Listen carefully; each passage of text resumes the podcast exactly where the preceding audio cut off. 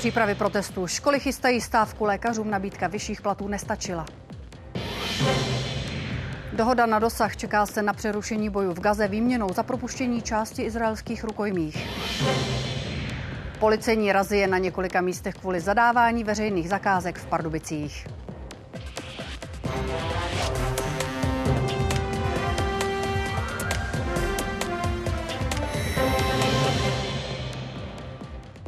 Události s datem 21. listopadu právě začaly. Přejeme si jenom dobrý večer. Děkujeme, že jste si zapnuli Českou televizi.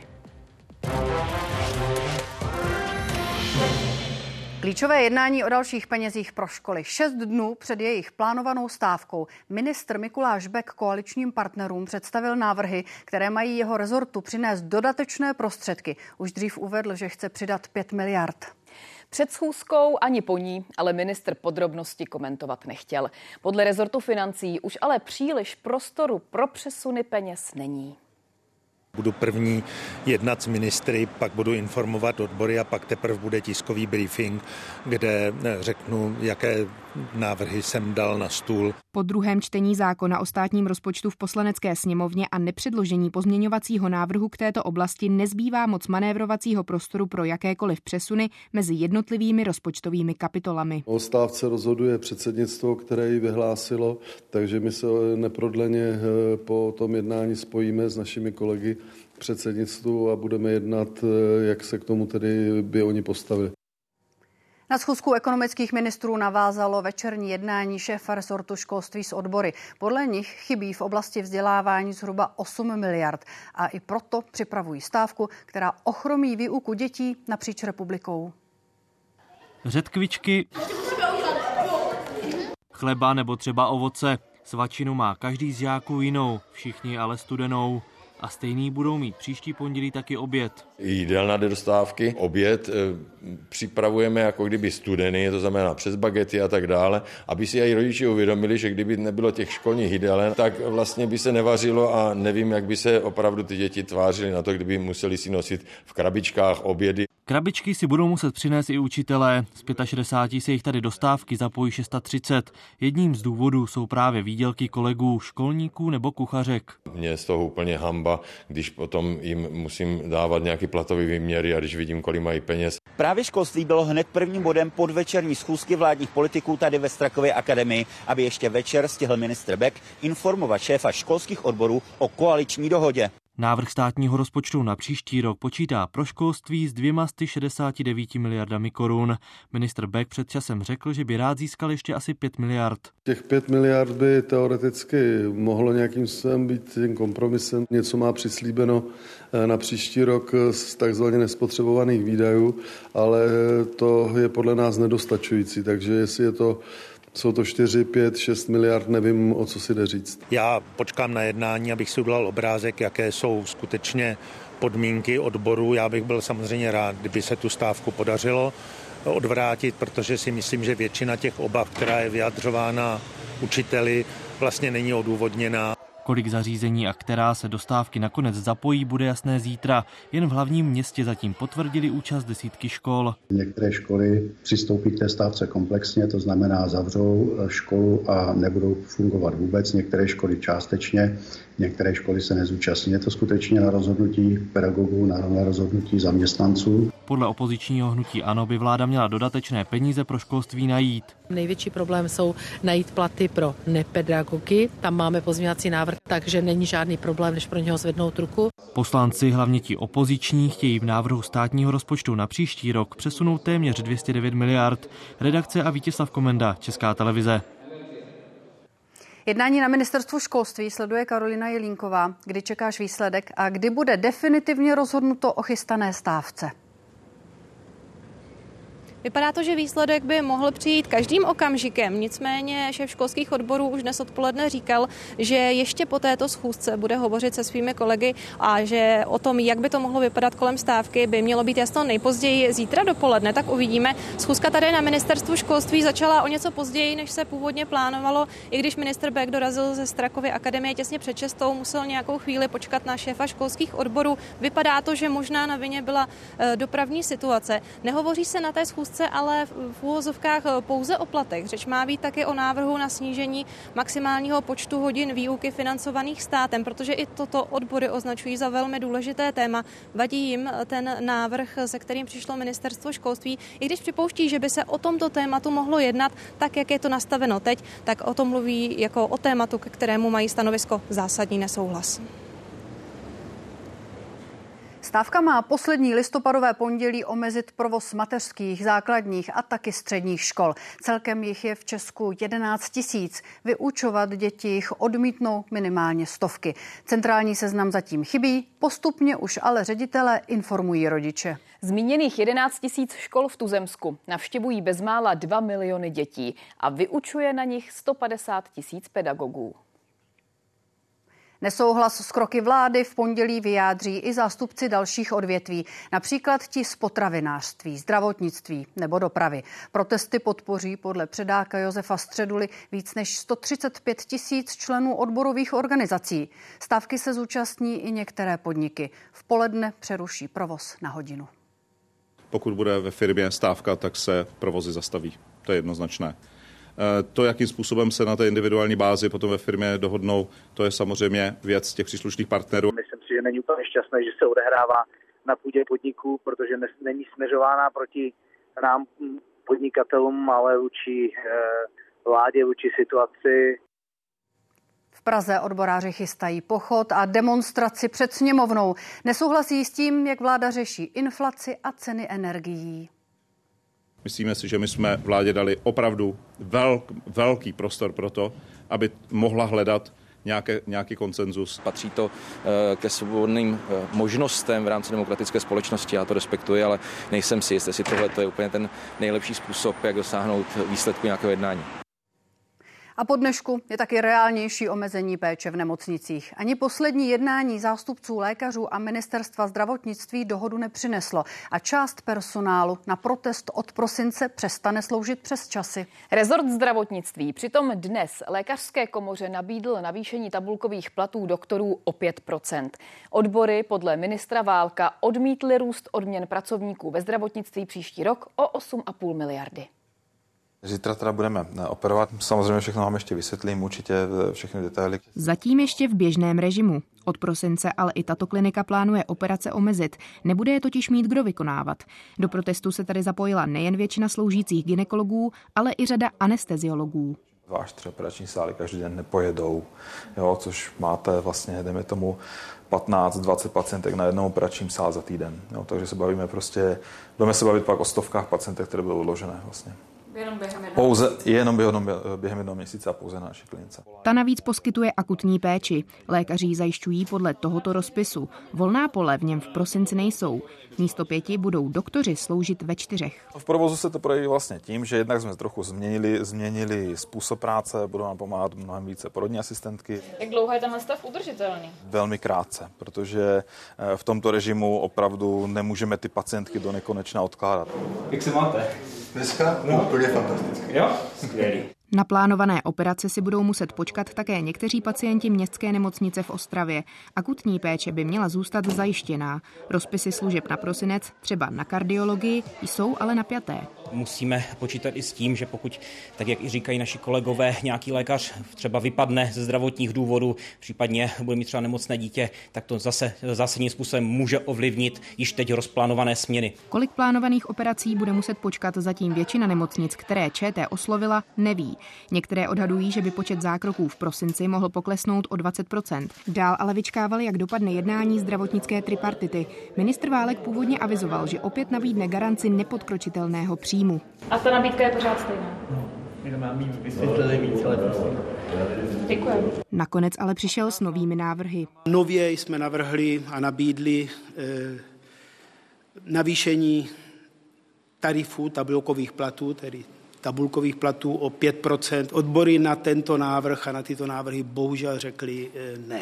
Jednání tak budou dál pokračovat. Podle zástupců lékařů je ale už teď jasné, že péče minimálně na začátku prosince omezí. Redakce a Klára Ješnová, Česká televize.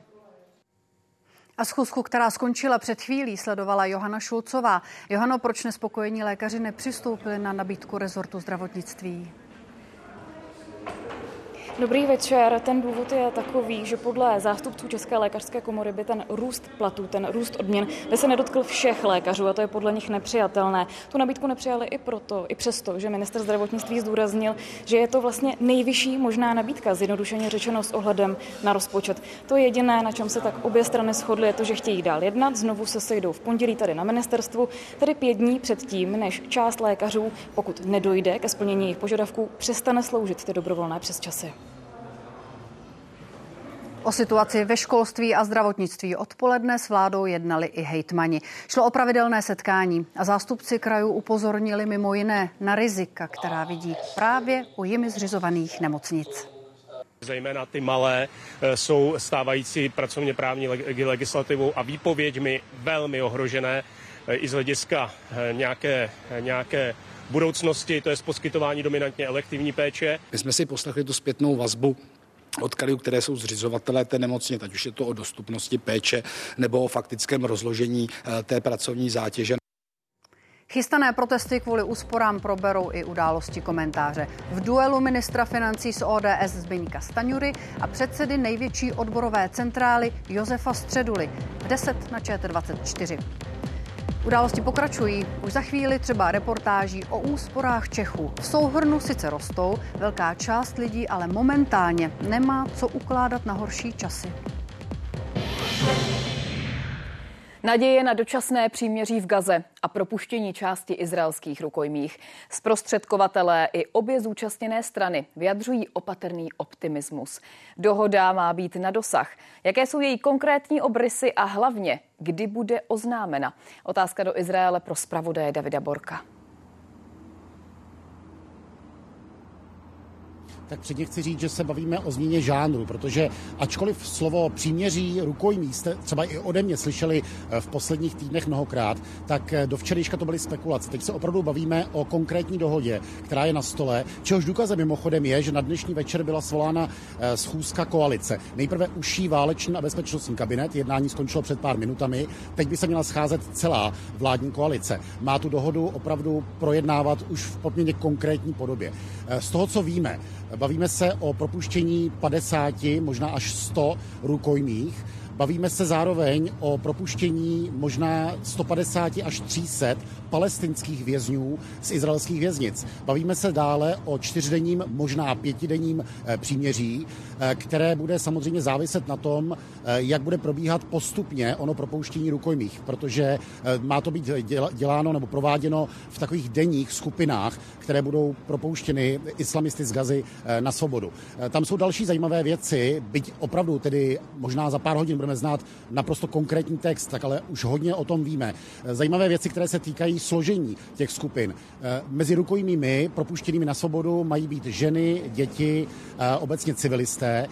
Pokud tam budou zahraniční občané, tedy neizraelští občané, tak mají být mimo tuto množinu. Je to věc, která se netýká přímo té dohody, kterou teď Hamas eh, s Izraelem přes katarské prostřednictví uzavíral. Co se týče palestinských vězňů, má se jednat o ženy a mladistvé a s tím, že to nikdo z nich nemá být odsouzený za vraždu, tedy za terorismus, který vedl k smrti třeba Izraelce. Zároveň to příměří má zahrnovat kompletní ustání pozemní izraelské operace, výrazné omezení vzdušných operací, zejména na jihu pásma Gazy. Zároveň má znamenat konec na těch 4 až 5 dnů raketových útoků Hamásu na Izrael a jakýkoliv vojenských ozbrojených operací Hamásu eh, proti Izraeli. To jednání vlády není formalita. Podotýkám, že pravicové nebo radikálně pravicové strany vyjádřily nesouhlas s tou dohodou. Zatím to vypadá, že ale kabinet nebo vláda má většinu pro schválení té dohody. Potom následuje 24-hodinová eh, pauza, kdy je možno podat proti této dohodě, pokud i vláda schválí odvolání k nejvyššímu izraelskému soudu. A pokud by ani tam ten soud neschledal, že ta dohoda je v rozporu s právem, tak následuje implementace té dohody. To znamená, že pokud nastane eh, propuštění rukojmích, tak by nastalo patrně nad ránem nebo během dne ve čtvrtek eh, tohoto týdne. A podotýkám, že ta dohoda samozřejmě, eh, ačkoliv eh, propuštění rukojmích je naprosto jednoznačně, absolutně, ještě nevím, jaký další přívlastek k tomu dát, pozitivní zprávou pro Izrael, tak to příměří samozřejmě je kontroverzní, velice kontroverzní, protože zasahuje do vojenských plánů Izraele a může poskytnout Hamázu čas na to se reorganizovat. Evropská komise v závěrech auditu uvedla, že rozvojová pomoc, kterou Evropská unie posílá do Palestiny, je dostatečně chráněná před zneužitím teroristickými skupinami. Dohled ale kvůli probíhající válce ještě zpřísní. Projekty za 75 milionů eur, zejména v energetice, kvůli bojům nebude možné uskutečnit. Komise tyto peníze přesune mimo jiné na humanitární pomoc. Úspory českých domácností se v absolutních číslech zvyšují. Každý druhý člověk ale podle průzkumu agentury Ipsos kvůli vysokým výdajům neuspoří ani 2000 korun měsíčně. Peníze navíc často ukládají do nevhodných bankovních produktů. Každý den pomáhá lidem s nastavením rozpočtu. Zhodnotit své peníze chtějí nejčastěji pomocí spořícího účtu. Velmi často mají představu toho, jako že je to velmi výhodný. Bohužel, nebo bohu dík, jako jsou tady lepší způsoby, a které jsou vlastně jako rizikové velmi porovnatelné. Lidem radí si své úspory rozdělit, kromě spoření třeba i do investičních fondů. Finanční gramotnost klientů ale podle něj spíš klesá. Učit člověka, který má 40-50 let základy rozpočtu a hospodářství, to je trošku jako jak to říct? Oříšek. Oříšek, to je velmi krásné slovo, díky. Většina lidí totiž mimo jiné nechává veškeré své úspory na běžných účtech. Tam by přitom měly být pouze peníze určené pro běžnou denní potřebu. A to třeba i kvůli bezpečnosti. Na klasických účtech navíc peníze nebývají vůbec úročené. Celkově obliba spoření i investování roste. Na jednu osobu v současnosti připadá na vkladech přes 330 tisíc korun. I kvůli různým dopadům zdražování je ale velký rozdíl v tom, co si lidé mohou dovolit odložit stranou. Polovina nemá v úsporách ani 100 tisíc. Za těmi makro nárůsty zájmu o spoření není vidět právě ta skupina zranitelných klientů, kteří tvoří v některých oblastech až 40 eh, klientů, kteří skutečně nejenom, že nemají dlouhodobou rezervu, ale i ta jejich krátkodobá rezerva často nedosahuje ty požadované dva nebo tři měsíce. Nárůst zájmu o spoření se bohužel týká především té části populace, která si skutečně to může dovolit. Díky aktuálně vysoké základní sazbě centrální banky je přitom vhodná doba spořit, i kdyby to bylo po menších částkách. Doba vysokých úrokových sazeb končí a tak bych se snažil zajistit si ten úrokový výnos nebo dluhopisový výnos na co nejdelší dobu do budoucna. Protože zatímco teďka ty úrokové sazby jsou často kolem 6%, tak se můžeme dočkat velmi brzo, že budou někde kolem 3 a méně procent. Očekává se totiž, že centrální bankéři začnou základní sazbu snižovat, a to možná už v prosinci. A s tím pak pravděpodobně začnou klesat taky úroky na spoření. Nina Ortová, Česká televize. Nová slovenská vláda získala důvěru parlamentu. Její program podpořilo 78 poslanců ze 143 přítomných. Trojkoalice pod vedením premiéra Fica slibuje sociální stát, suverénní postoje v zahraničí nebo změny v justici. Podle opozice ale program nemá koncepci a neřeší problémy státu. Rozprava o programu zabrala týden a zapojili se do ní desítky zákonodárců, převážně těch opozičních. Premiér Fico většinou na výzvy nereagoval a převážně poslouchal. Na závěr ale přesto děkoval za podněty. Do průběhu výrazně zasáhlo i omezení médií. Ta nakonec musela vysílat jen ze zabezpečených prostor, a to kvůli incidentu dvou poslanců krátce před vysíláním. Vojenská policie a Národní centrála proti organizovanému zločinu zasahují třeba v Praze, Hradci Králové nebo v Pardubicích. Prošetřují 19 lidí a firem kvůli podezření z nekalých praktik při zadávání veřejných zakázek a zneuči- zneužití pravomoci úřední osoby. Na pardubické magistrátu například prohledali několik kanceláří a zaměřili se i o někdejšího primátora Martina Charváta z ANO. Případ sleduje Vlastimil Weiner. Jaké městské zakázky policisty zajímají? Policisté se zajímají o 11 zakázek radnice a jejich firm. O těch drobnějších, jako je třeba oprava kanceláří podniků služby města, akvacentra, bytových domů, mateřských škol, až po ty větší, velké. Rozvojový fond města letos v létě vyhodnotil tender na stavbu parkovacího domu za 335 milionů. Právě u něj policisté dokládají údajnou manipulaci. Vyhrála firma POR, ale lidé z radnice a z fondu se jí měli pokusit vyřadit nezákonným způsobem s falšovaným posudkem, aby zakázku získala firma druhá v pořadí Chládek a Tintěra. K tomu nakonec nedošlo.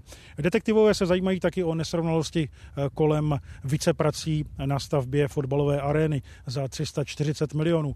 Také tuto zakázku získala firma POR. V hledáčku policie je bývalý primátor, radní Martin Charvát z Nutí, ano, bývalá náměstkyně Helena Dvořáčková z SPD, ale také lidé z rozvojového fondu Michal Drenko a Pavel Nevečeřal i současné vedení Pardubic. Policisté už obvinili eh, z ovlivňování veřejných zakázek 19 podezřelých, včetně exprimátora Charváta. Považují je za organizovanou skupinu. Zásah teď pokračuje večerními eh, prohlídkami domovními a také výslechy. Disidentům s nízkým důchodem stát automaticky dorovná penzi na průměrnou částku, pokud dostatečně dlouho platili odvody. U ostatních podle Ministerstva práce pomůže připravovaná novela zákona. Na nízké penze odpůrců minulého režimu upozornil signatář Charty 77 Jiří Gruntorát, který kvůli tomu od pátku drží před sídlem vlády hladovku. Zatím ji neukončil. Říká, že se na ničem nedohodl ani s premiérem Fialou, který za ním dnes přišel. Detaily jsou na webu ČT24.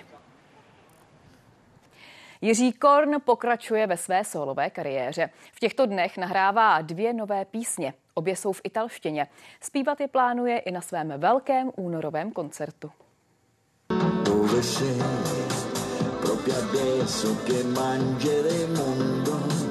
jak je jeho zvykem, stále přichází s něčím novým. V repertoáru ještě písně v italštině neměl. Teď se řeč plánuje i naučit. Člověk pořád něco zkouší a e, e, já už taky nevím, co bych. A e, pravda je, že naši autoři už vlastně většinou všichni píšou pro sebe, tak pro mě už nikdo nic nenapíše. Tak jsem přivítal to, že, že prostě Ital souhlasil s tím, že by pro mě něco napsal. Is fantastico. Eh, eh, sembra italiano. Bello, eh, bel suono di voce italiana. Skladby pro něj napsal dvě. Obě jsou romantické a oslavují život.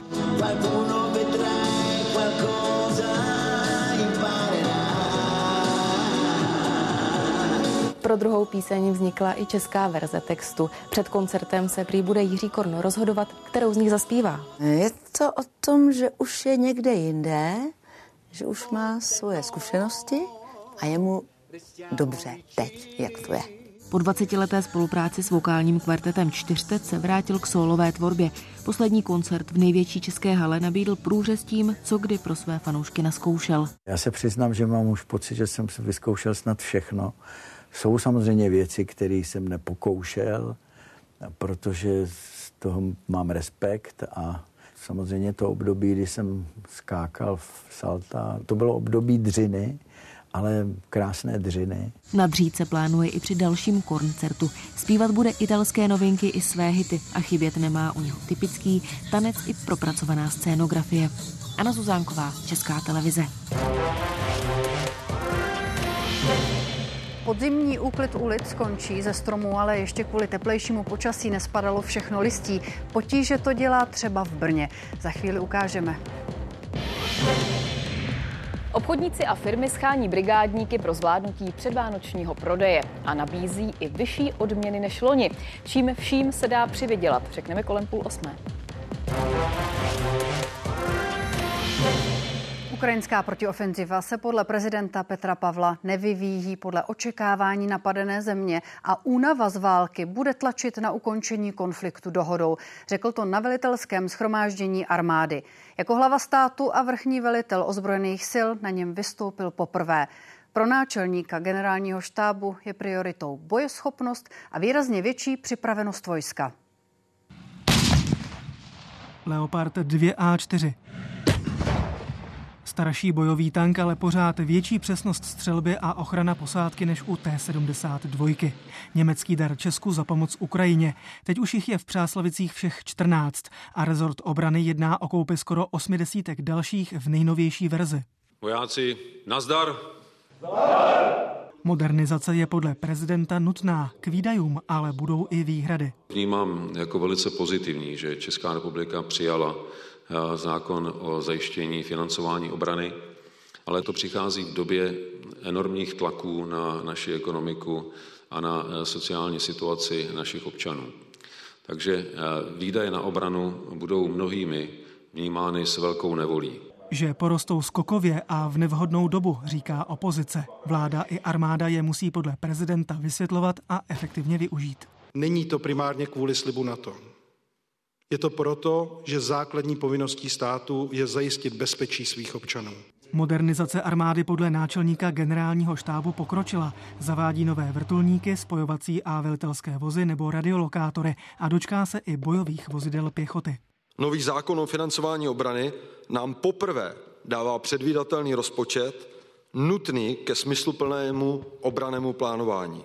Prezident taky hodnotil současnou bezpečnostní situaci. Nejen válka na Ukrajině se podle něj komplikuje a vývoj ve světě může štěpit veřejné mínění i názory mezi spojenci. Svět podle Petra Pavla rozděluje konflikt na Blízkém východě. Kolaps zemí v Sahelu hrozí dalšími migračními vlnami.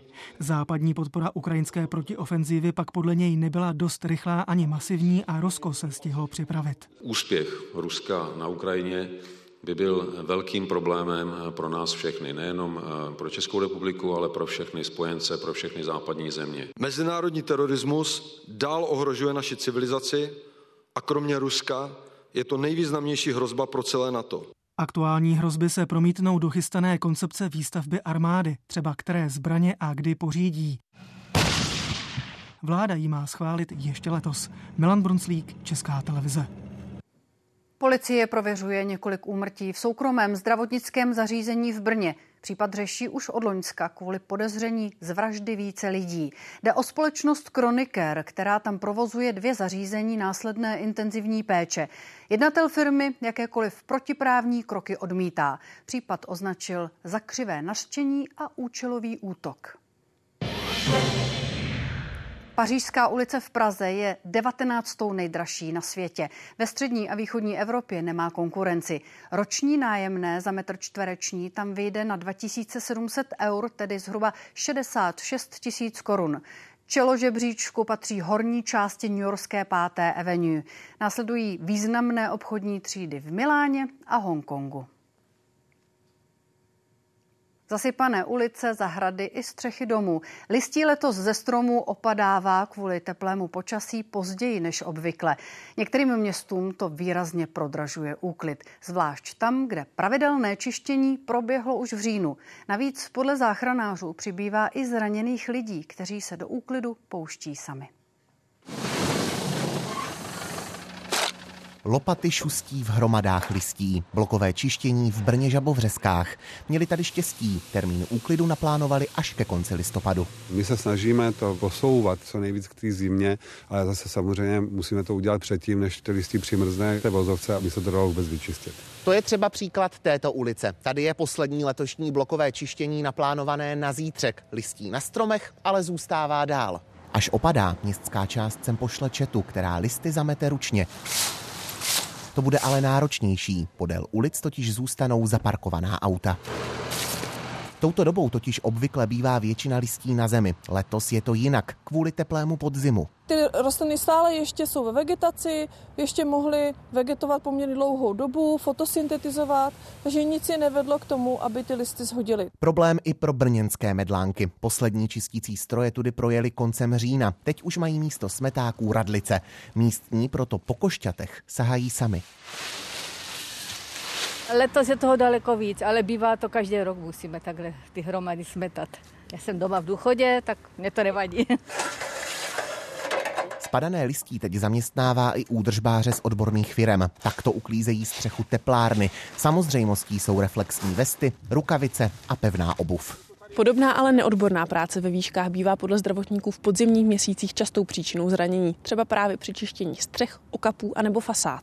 Nejčastěji se jedná o úrazy dolních a horních končetin, také jsou to úrazy hlavy, ale může eh, se stát například i těžké poranění páteře. V rámci praktického výcviku pomáhají i studenti zahradnické školy v Rajhradě. Listy likvidují nejen kvůli estetice, ale taky škůdcům, kteří v nich rádi tráví zimu. Redakce a Šimon Švub, Česká televize. Předvánoční nákupy. Zákazníci s nimi letos podle obchodníků začali později než v jiných letech. V posledních dnech se ale už prodejny plní a roste i počet posílaných zásilek. Firmy proto nabírají brigádníky. Zájem je hlavně o řidiče nebo výpomoc do třídicích dep. Řada zákazníků totiž dárky nakupuje online. Hlavní nápor ale teprve čekají i kvůli páteční slevové akci Black Friday. Balíky rozváží běžně od 6 ráno, dnes ale vyjel později. Veze zásilky, které se do ostatních aut nevešly. Jedu po silu, to znamená, kdo co nenaložil, tak já takhle rozvážím. Výdejní místo, kam Miloslav Šedina jezdí. I tady balíků přibývá. Já vás poprosím, mám tady balíček. Ano. Denně teď vydají kolem stovky zásilek. Běžně je to o polovinu míň. Jsme na to dobře připraveni, jo. máme opravdu široký uh, zázemí, takže vidíte, jo, je tady dost prostoru po tom víkendu, vlastně nejvíc zásilek chodí zhruba v to úterý. Proto dnes rozvoz posílili. Miloslav Šedina má ale víc práce už od začátku listopadu. Teď je docela nášup, no, to Vánoce, že jo. Vánoce to jsou pro ty lidi pro nás vlastně jako běžně, prostě do rána do večer. Hledají hlavně řidiče a pracovníky do DEP. Už teď jich mají o tisíc víc než v předchozích měsících.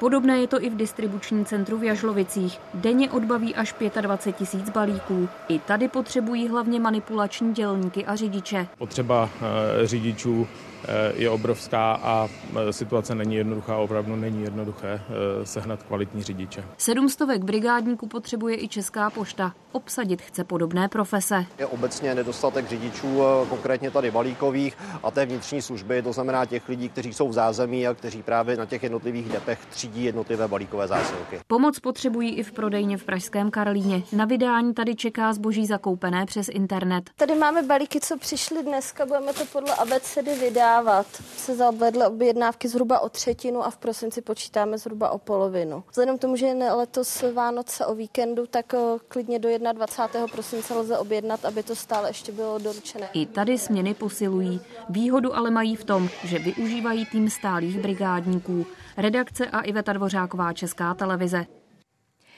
Brigádami si lidé mohou letos vydělat průměrně o 10% víc než loni a častěji než dřív se hlásí i ti, kteří mají stále zaměstnání. Seznam volných míst nabízí úřady práce na vývězkách i na webu.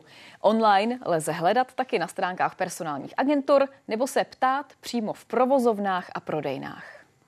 Balit dárky začala brigádnice Klára Chromá poprvé před dvěma lety. Firma tehdy hledala výpomoc před Vánoci. Na Vánoce tady stojí opravdu fronty lidí, kteří většinou nestíhají zabalit si vánoční dárky. Zákazníky zatím zvládá obsloužit sama. V prosinci ale už bude potřebovat posily. Většinou kolem těch Vánoc, tak před šedrým den tady býváme třeba čtyři. Den před Vánoci tady odbaví až 300 zákazníků. Pomoc potřebují i jiné obchody. Brigádníky hledají například na vánoční trhy nebo prodej kaprů.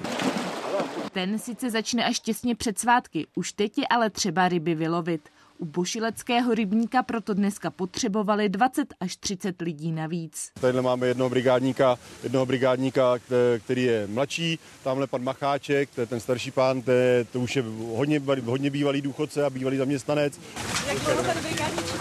No tady já už chodím od 58. roku z Alesbrevska, Celkově v sezóně nabírají asi 60 lidí. Zhruba dvakrát tolik brigádníků potřebuje v prosinci tato společnost. Vánoce jsou silnější a silnější, když to nevypadá. Vlastně i v jakýkoliv jiných obchodech, tak vlastně ten nápor je velký a právě brigádníci nám usnadňují práci. Pomáhají třeba s doplňováním zboží nebo radí zákazníkům. O tuto brigádu je každoročně velký zájem. Na tuto brigádu se nám hlásí opravdu široké věkové rozpětí. Studenti, maminky na mateřské, jsou to eh, ženy i muži ve zralejším věku, důchodci. Zájem Čechů o předvánoční brigádu potvrzují i data inzertních portálů. Meziročně zvýšení zájmu o předvánoční brigádu asi o 25% Zájem předpokládáme bude trvat až do konce vánočního období. Průměrná odměna se podle portálu pohybuje kolem 150 korun za hodinu. V Praze je sazba vyšší. Brigádníci si tady vydělají kolem 166 korun. Romana Lémanová a Klára Burešová, Česká televize. Firmy schání hlavně zmiňované dělníky do skladů a dep, řidiče a asistenty prodeje. Obsluhu a výpomoc do kuchyně hledají hlavně rychlá občerstvení, restaurace a hotely na horách. A přivydělat se dá taky úklidem. Vyčistit pohovku, vydrhnout koupelnu, Vita Panasiura má před sebou měsíc generálních úklidů. Pracuje jako jedna ze dvou brigádnic úklidové firmy. Teď před Vánocemi chtějí zákazníci uklidit důkladněji než jindy Koberce, tak jak chcуть uklізать, vše, no, protože no, svátek, tak všechno chce, щоб všechno bylo klid. Úklid bytu zabere ve dvou lidech až 6 hodin. Majitel firmy i proto uvažuje ještě o další posile do týmu. Přesto, že v rodinné firmě rukama pracují všichni, i on sám. My by chtěli by ještě jednu kolegyňu k sobě, Brigádnice z Ukrajiny jsou z agentury. Tady si vydělají dvě stovky na hodinu. Na zaučení jim stačí krátké školení. Potom vlastně je všecko učíme hned při zakázkách, takže tam se naučí co nejlíp všecko ovládat. Do Vánoc se nezastaví. V kalendáři mají minimálně jeden úklid denně. I tak je podle majitele zájem o služby o trochu menší než loni. Myslí si, že zatím je snaha lidí šetřit. Dominika Řebíková, Česká televize. Události pokračují v dalších minutách. Zamíří třeba do chrámu svatého Víta na benefiční koncert pro Varhany. Ty na kůru chybí už 100 let. Hnutí Ano požádalo prezidenta, aby zvážil podpis vládních úspor. Zástupci opozice to řekli po společném jednání s hlavou státu. Balíček kritizovali už během parlamentního projednávání. Koalice argumentuje potřebou přibrzdit zadlužování státu. A podle Hradu se prezident rozhodne do pátku, kdy končí lhůta pro případné veto. My jsme informovali pana prezidenta, že pokud podepíše, samozřejmě to je jeho výsostné právo, eh, my velmi vážně uvažujeme o tom, že se opět obrátíme na ústavní soud. Tématem schůzky byla především důchodová reforma. Hnutí Ano kritizuje, že v představených změnách chybí stanovení pravidel dřívějších penzí pro náročné profese. To by mělo být podle vlády hotové na přelomu roku. To přece není možné, aby se to takto kouskovalo a abychom vlastně znejšťovali občany České republiky, kdy půjdou do důchodu, v jakých náročných profesích půjdou do důchodu. Pan prezident se opravdu aktivně tomuto tématu věnuje, což je velmi důležité. Zároveň budu velmi vítat to, když také představitelé hnutí ANO předloží svůj návrh důchodové reformy nebo návrhy parametrů, jak ten systém dlouhodobě stabilizovat.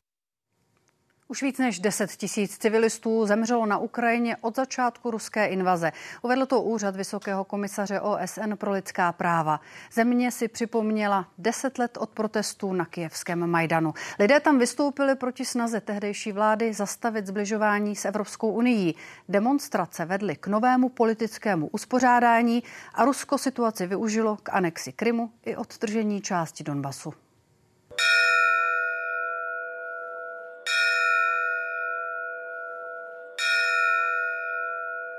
Památník 108 obětí z Majdanu zažil rušný den. Zahraniční delegace se v centru Kyjeva těsně střídali. Prezidentka Moldavska, předseda Evropské rady i německý ministr obrany vyrazili Ukrajinu ujistit o pevném spojenectví. Wir wieder hier, um erstens weitere Unterstützung zuzusagen, aber auch unsere Solidarität und unsere tiefe Verbundenheit und auch unsere Bewunderung für den mutigen, tapferen und verlustreichen Kampf, der hier geführt wird.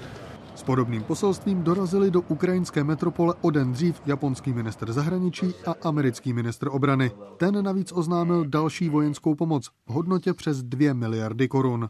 It'll provide additional artillery munitions, uh, additional um, interceptors for uh, air defense, uh, and, uh, and a number of uh, anti-tank weapons as well. Ukrajinské armádě se podařilo postoupit na levém břehu Dněpru v Chersonské oblasti. Jde o největší území, ze kterého se jí letos podařilo vytlačit ruské síly. Vedení armády tvrdí, že vojenské operace budou dál pokračovat. Prezident Volodymyr Zelenský v projevu z Majdanu varoval před hlasy, které protiofenzivu považují za neúspěšnou a volají po dohodě s Moskvou. Коли цивілізований світ починає шукати компроміси з терористами і йти на поступки тиранам, тоді неодмінно програємо ми всі. Dnešní kijevské vedení má za cíl dovést zemi do Evropské unie i Severoatlantické aliance. Letos se členem NATO stal další soused Ruska, Finsko. Helsinki teď mluví o ruské hybridní válce. Na společnou hranici přichází velké množství žadatelů o azyl. Většina pochází z Afghánistánu, Iráku, Somálska nebo Sýrie. Ve snaze zastavit jejich nelegální vstup už Finsko uzavřelo čtyři hraniční přechody a zvažuje, že to udělá i se zbylými. David Miřovský, Česká televize. Požár v nákupním centru v Plzni na Slovanech. Evakuovat museli skoro tisíc lidí. Jednoho chlapce ošetřili záchranáři. Nadýchal se z plodin. Hořet začala vzduchotechnika na střeše. Hasiči dostali plameny pod kontrolu i pomocí speciálního zařízení, které dokáže vodním paprskem proříznout různé materiály a zároveň místo schlazuje.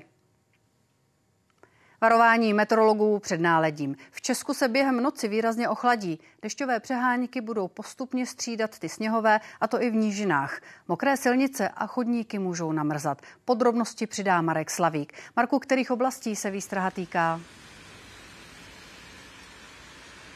Nejvíce klouzat to bude na severu Čech a pak také v oblasti Jeseníků a Beskyt. Všude tam by měli být hlavně řidiči na cestách opatrní. Citelně ochlazuje, citelně ochlazuje se už v těchto chvílích postupně od severu.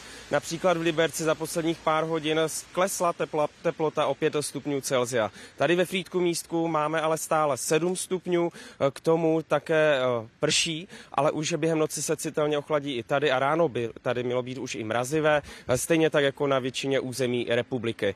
Studená fronta, která přechází přes Česko a během noci přejde přes celou republiku, eh, tak eh, za ní eh, se bude snižovat také výrazně hranice sněžení a to až do těch nejnižších poloh. Chladný charakter počasí vydrží během zítřejšího dne, ve čtvrtek se pak přechodně oteplí, ale už v pátek večer se opět citelně ochladí a zimní charakter počasí by podle meteorologů měl vydržet až do příští středy. Nizozemci zítra vyrazí k předčasným volbám a podle průzkumu půjde o těsný souboj. Šanci na vítězství mají až čtyři subjekty, včetně současné vládní strany premiéra Marka Ruteho. Ten už ale nekandiduje, takže politický život v Hágu se po letech výrazněji promění. Politickou reklamu začíná v nizozemských městech nahrazovat vánoční výzdoba. 17 milionová země patří k nejbohatším v Evropě. Volby i tak ovládla ekonomika. Lidi trápí vysoké životní náklady a bytová krize, říkají v Rikfenu, okrese u hranice s Belgií. All the people in Den Haag are bandits. They are forgotten the normal people like us. Naposledy v Rikfenu bodovala krajně pravicová strana Herta Wilderse. Známý kritik migrace v závěru kampaně posiluje. Po volbách může promluvit do skládání vlády. Migration is again a big topic in the campaign and uh, the PVV is clearly the uh, issue uh, leader on this uh, on, on, of those who say uh, migration needs to be restricted. Tyto volby ale odpoví ještě na jednu otázku. Kdo v nizozemské politice nahradí premiéra Marka Ruteho? Jeho čtvrtá vláda se rozpadla v létě. Nejdéle sloužící šéf kabinetu v historii země se rozhodl, že po 13 letech už nebude kandidovat. Ruteho nástupkyní v čele pravicové liberálně konzervativní strany se stala Dylan Ješilges Zecheriusová. Dcera tureckého aktivisty do Nizozemska přišla jako dítě. Může být první premiérkou v historii země. Dus als een echte vluchteling zeg ik dat het heel makkelijk klinkt. Kom allemaal maar, maar dan laat je mensen die ons echt nodig hebben, laat je in de steek. En dat kan niet. Hlavně levice mluví o řešení klimatické krize. A kdo ho zaplatí? Koalici socialistů a zelených vede tvůrce Green Dealu, bývalý eurokomisař Franz Timmermans. We have to combine the green and the red and we have a big difference between rich and poor people. Šanci na vítězství má i nová společenská smlouva. Středová strana politického veterána Petra Unzichta vznikla teprve v létě. Been like almost treated as the messiah that he will change Dutch politics and solve all the issues that people have with, uh, with politics. Převahu ale nemá nikdo. Očekávají se složitá koaliční jednání. Voliči tak dřív rozbalí dárky, než se dozví, kdo jim bude vládnout. Petr Obrovský, Česká televize Nizozemsko. Česko chce poslat na Ukrajinu dvě mobilní pracoviště, která pomůžou s konzervací a digitalizací tištěného kulturního dědictví. Jde o statisíce artefaktů poškozených útoky ruských okupantů. První fázi programu představili zástupci Ministerstva kultury a soukromého sektoru, který pomoc platí. Mobilní pracoviště nám nabízí možnost provádět okamžité a cílené rychlé zásahy přímo na daném místě a pomoci právě k tomu, aby nedošlo k dalším poškozování kulturních památek. Ми бачимо, що Росія нещадно і боягузко атакує об'єкти культурної інфраструктури, об'єкти, які не несуть жодної військової загрози Росії. Vrchní soud v Praze dnes pravomocně uložil mírnější podmíněný trest bývalému manažerovi pražských služeb. Tomáš Kolinger navíc musí zaplatit 5 milionů korun. Podle obžaloby spolu s dalšími lidmi z firmy vyvedl desítky milionů korun. Rozsudek si přišla vyslechnout jen část obžalovaných. Tomáš Kolinger se dostavil osobně. Za zneužití informací a postavení v obchodním styku dostal kromě podmínky také zákaz činnosti na sedm let. Původně mu hrozilo až pět let odnětí svobody. To nechám tady na panu Bájci. Dobře, a za vás tady jenom nějakou... Za mě spokojenost. Děkuju. Mějte se. Podle předsedkyně Senátu rodinná situace obžalovanému umožňuje zaplatit vyšší částku. Zároveň podle ní není účinné, aby byl omezen na svobodě. Toho názoru, že právě kombinace těch tří trestů daleko lepším způsobem zajistí nápravu obžalovaného a v podstatě bude prospěšnější i pro společnost. Zákaz činnosti nebude mít dopad žádný, protože on už prozřetelně před delší dobou si založil se synem další společnost, ve které nemá žádné vedoucí nebo řídící postavení. Jestli tam má formálně pozici jakéhosi generálního ředitele, to je papírová záležitost. Policie Tomáše Kolingera v roce 2014 obvinila jako prvního. U městského soudu nakonec skončilo devět obžalovaných. Podle verdiktu se Kolinger pomocí vlastních firm obohatil na úkor pražských služeb o zhruba 38 milionů korun. Bude potřeba se seznámit s tou argumentací odvolacího soudu a případně zvážit eh, podání mimořádných opravných prostředků. Podmíněný trest vrchní soud uložil i spoluobžalované Kateřině Korbelíkové. Naopak insolvenční správkyni Helenu Horovou zprostil žaloby. Evgenia Vachničenko, Česká televize. Havárie hlídkového letounu amerického vojenského námořnictva.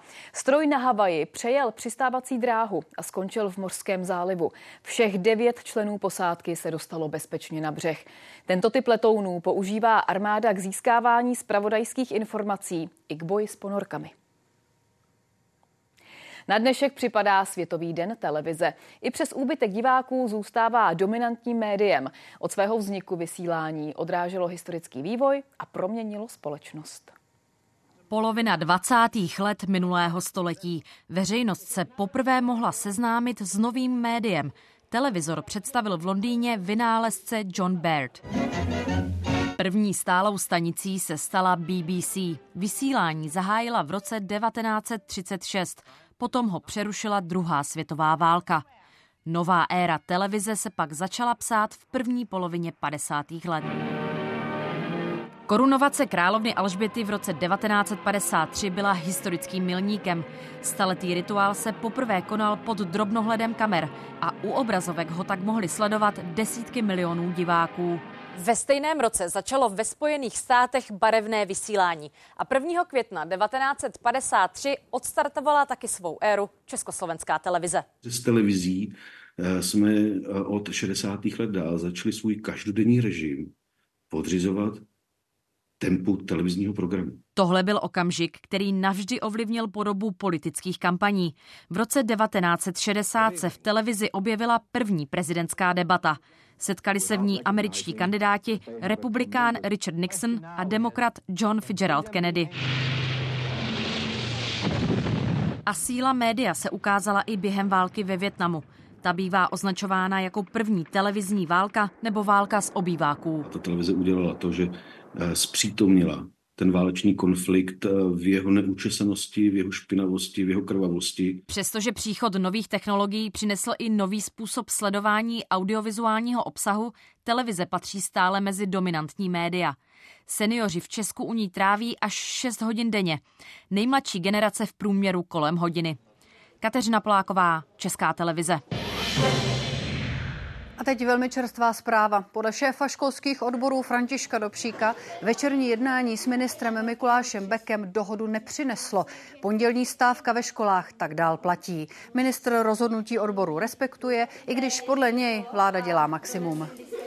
Vláda je připravena zvážit, že 4 miliardy korun, které jsou v tuto chvíli mimo rozpočet školství, ale v rezervě, budou využity na zmírnění dopadů těch změn v metodice eh, rozpočtu a eh, v dopadech na nepedagogy. Už desátým dnem sleduje Indie příběh 41 dělníků zavalených v tunelu. Sesuf je uvěznil asi 60 metrů hluboko a záchranné práce komplikuje nestabilní terén. Vůbec poprvé se ale podařilo k mužům dostat malou kameru. Jste v pořádku? Odpověď je sotva slyšet. Záchranářům jde ale spíš o to, co můžou vidět. Vezměte opatrně tu kameru a ukažte nám ostatní. Po devíti dnech první pohled dovnitř. V zavaleném tunelu uvízlo 41 dělníků. Prostoru mají dost a zraněný není nikdo. Od záchranářů je dělí skoro 60 metrů suti. Stroje v ní hloubí tunel o šířce 90 cm, kterým by měli muži prolézt ven. V pátek se práce přerušily, hrozil propad terénu a týmy přišly s novým plánem. Pokud kopání uvnitř tunelu selže, dostanou se k dělníkům ze zhora. Nahoru musíme nejdřív udělat cestu. Už se na První kontakt se s muži podařilo navázat krátce po nehodě. Díky úzkému potrubí, které se SUV nezničil, s nimi mohli mluvit nejen záchranáři, ale i příbuzní. Říkal, že je v pořádku a zdraví. Co chcete teď? Chci, aby se vrátil domů. Mnozí na své syny, muže a kolegy čekají už od nehody před tunelem. Když se práce zastavily, frustrace přešla v potyčky s ochrankou. Každý posun sledují i místní média. Původním uším potrubím se k dělníkům dostalo jen sušené ovoce a voda. Díky tomu novému, které záchranáři prorazili v pondělí, k ním teď může nejen kamera, ale i léky a více vzduchu a jídla. Jsou v tom brambory, čočka a rýže. Vůbec první teplý oběd za devět dní šel nejdřív do láhví a pak do potrubí. Kromě pravidelného jídla mužům psycholog poradil taky jogu a spánek. Záchranáři by u nich mohli být nejdřív za dva dny. Katarína Sedláčková, Česká televize.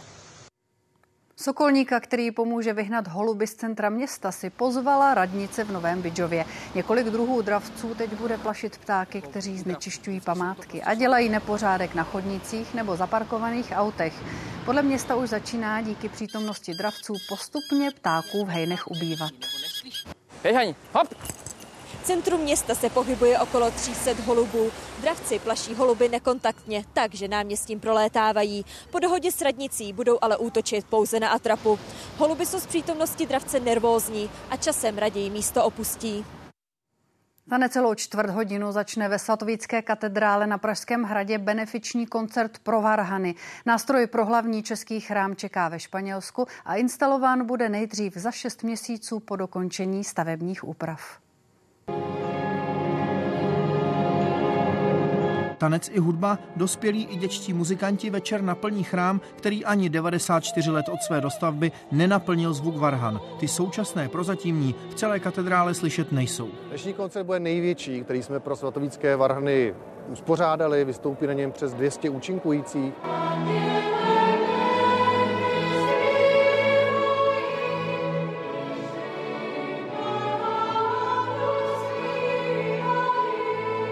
Lidé i firmy už na svatovícké varhany poslali téměř 100 milionů. Cílem dnešního koncertu je dozbírat poslední jednotky milionů. Samotný nástroj už je několik let dokončený a v dílně nedaleko Barcelony čeká, až pro něj bude připravená katedrála. Její stavitelé před stolety s tak těžkým nástrojem nepočítali. Stavět se mělo začít v září. Další spoždění projektu ale způsobilo schánění dřeva. Hradní památkáři dali zadání na dřevo, aby bylo opravdu špičkové a kvalitní, že musí být káceno v zimních měsících při úplňku a podobně. A takové dřevo se velmi špatně schání po celé Evropě. S kontakty s rakouským dodavatelem pomáhal před svou smrtí i Karel Schwarzenberg. Bylo vidět, že mu není dobře, ale vyslechl mě a řekl mě, pane Mátl, katedrála Varhany, jeho rod na to taky přispěl několika miliony korun na, na, na ty nové varhany, tak je to pro nás věc vlastenecká, věc státního zájmu a pomůžu vám. Do zahájení stavby ještě zbývá dokončit zkoušky dřeva, včetně kultivace plísní. Jak dlouho bude rekonstrukce kůru trvat, bude záležet taky na počasí. Pokud se sejde teplá zima a dostatek peněz od dárců, můžou varhany katedrálu rozeznít na konci příštího roku. Koncert pro svatovícké varhany začne ve 20 hodin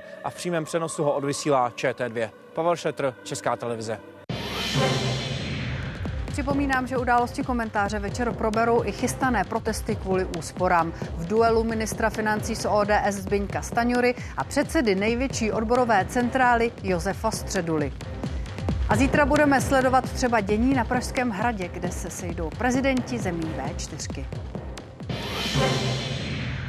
Událostech ale ještě pozvánka ke sportu. Čeští fotbalisté postoupili na mistrovství Evropy.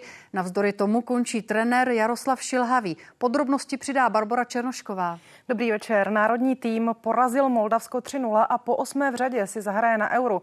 Trenér Jaroslav Šilhavý krátce poté řekl, že nechápal zlobu a agresi, které musel v poslední době čelit a v práci už nebude pokračovat.